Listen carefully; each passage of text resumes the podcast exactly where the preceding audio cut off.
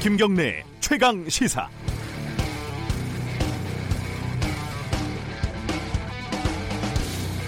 (2017년 12월) 이대 목동병원에서 신세가 4명이 집단 사망한 사건과 관련해 법원이 의료진 전원에게 무죄를 선고했습니다.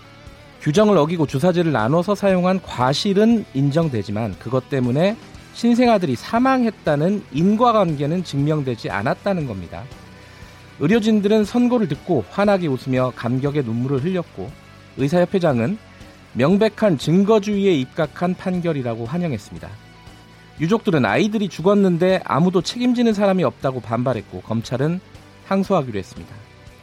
같은 공간, 같은 시간에 4명이 한꺼번에 숨졌지만 아무도 책임이 없다는 결론을 어떻게 받아들여야 할까요? 관계 당국의 역학조사가 부실했던 것인지, 검찰의 공판 전략이 잘못된 것인지, 눈에 보이지 않는 의료사고의 인과관계를 법원이 너무 협소하게 본 것인지 따져볼 일이 많습니다. 더군다나 이번 사건은 병원이 주사제를 규정을 어기고 나눠 써서 돈을 조금 더 벌려고 하다가 시작된 일인데 병원장이나 경영진은 기소조차 되지 않았습니다. 1월 22일 금요일 김경래 최강 시사 시작합니다.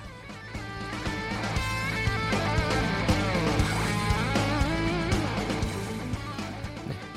뉴스 브리핑부터 가겠습니다. 고발 뉴스 민동기 기자 나와 있습니다. 안녕하세요. 안녕하십니까. 소득 격차가 더 벌어졌다. 그렇습니다. 통계청이 어제 지난해 4분기 가계 동향 조사 결과를 발표를 했는데요. 네. 전국 2인 이상 가구 가운데 소득 하위 20% 가구의 월 평균 소득이 123만 8천 원인 것으로 나타났습니다. 네. 1년 전보다 17.7% 감소를 했는데요.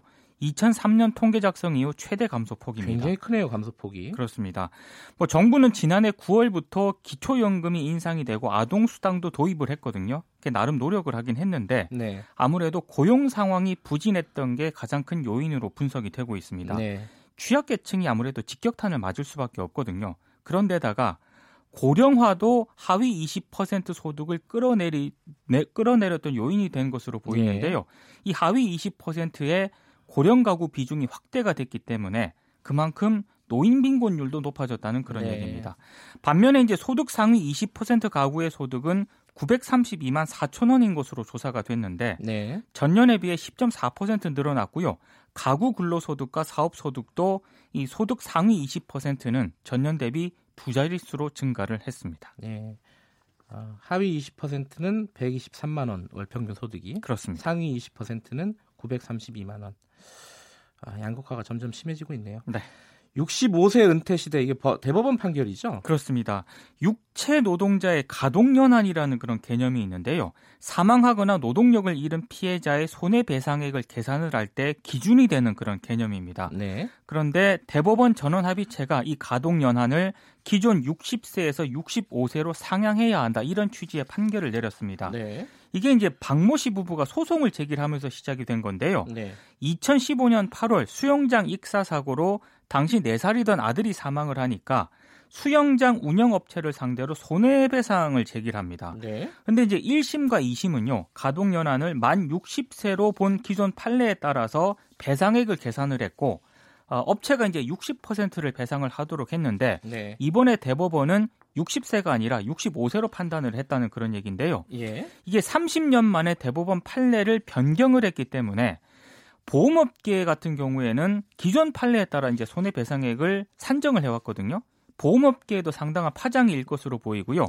그리고 만 60세 정년 규정에도 좀 변화가 필요하다 이런 목소리가 네. 나올 것으로 보입니다. 보험료가 올라간다는 뜻이겠죠. 그렇습니다. 예.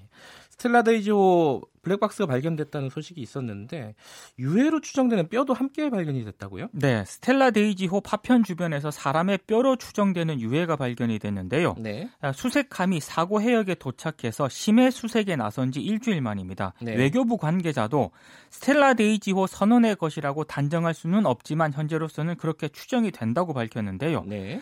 일단 빠르게 특수 장비를 투입을 해서 유해와 아, 뭐 여러 가지 물체를 심해에서 건져낼 그런 계획입니다. 예.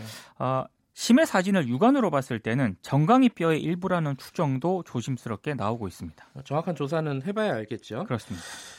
현대제철 당진제철소에서 외주업체 노동자가 사망했잖아요. 네. 여기에 사고 원인에 대해서 좀 얘기들이 나오고 있어요. 그러니까 사망 사고 원인으로 안전장치 미비 가능성이 제기가 되고 있습니다. 네. 경찰이 지금 수사를 벌이고 있긴 한데요.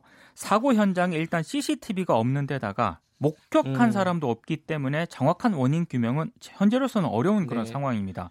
그런데 민주노총이 김용균 씨 사고 때도 컨베이어 벨트를 멈추는 pull cord 안전 센서가 제대로 작동하지 않았는데 네. 이번에도 pull cord 선이 늘어져 있었다라고 주장을 했습니다. 네. 노조는 2인 1조 규정이 제대로 지켜졌는지 그리고 비상벨이 설치돼 있었는지 등에 대해서도 점검할 예정인데 경찰이 오늘 그 숨진 이모 노동자에 대한 시신을 부검을 해서요 정확한 사인을 가릴 예정입니다.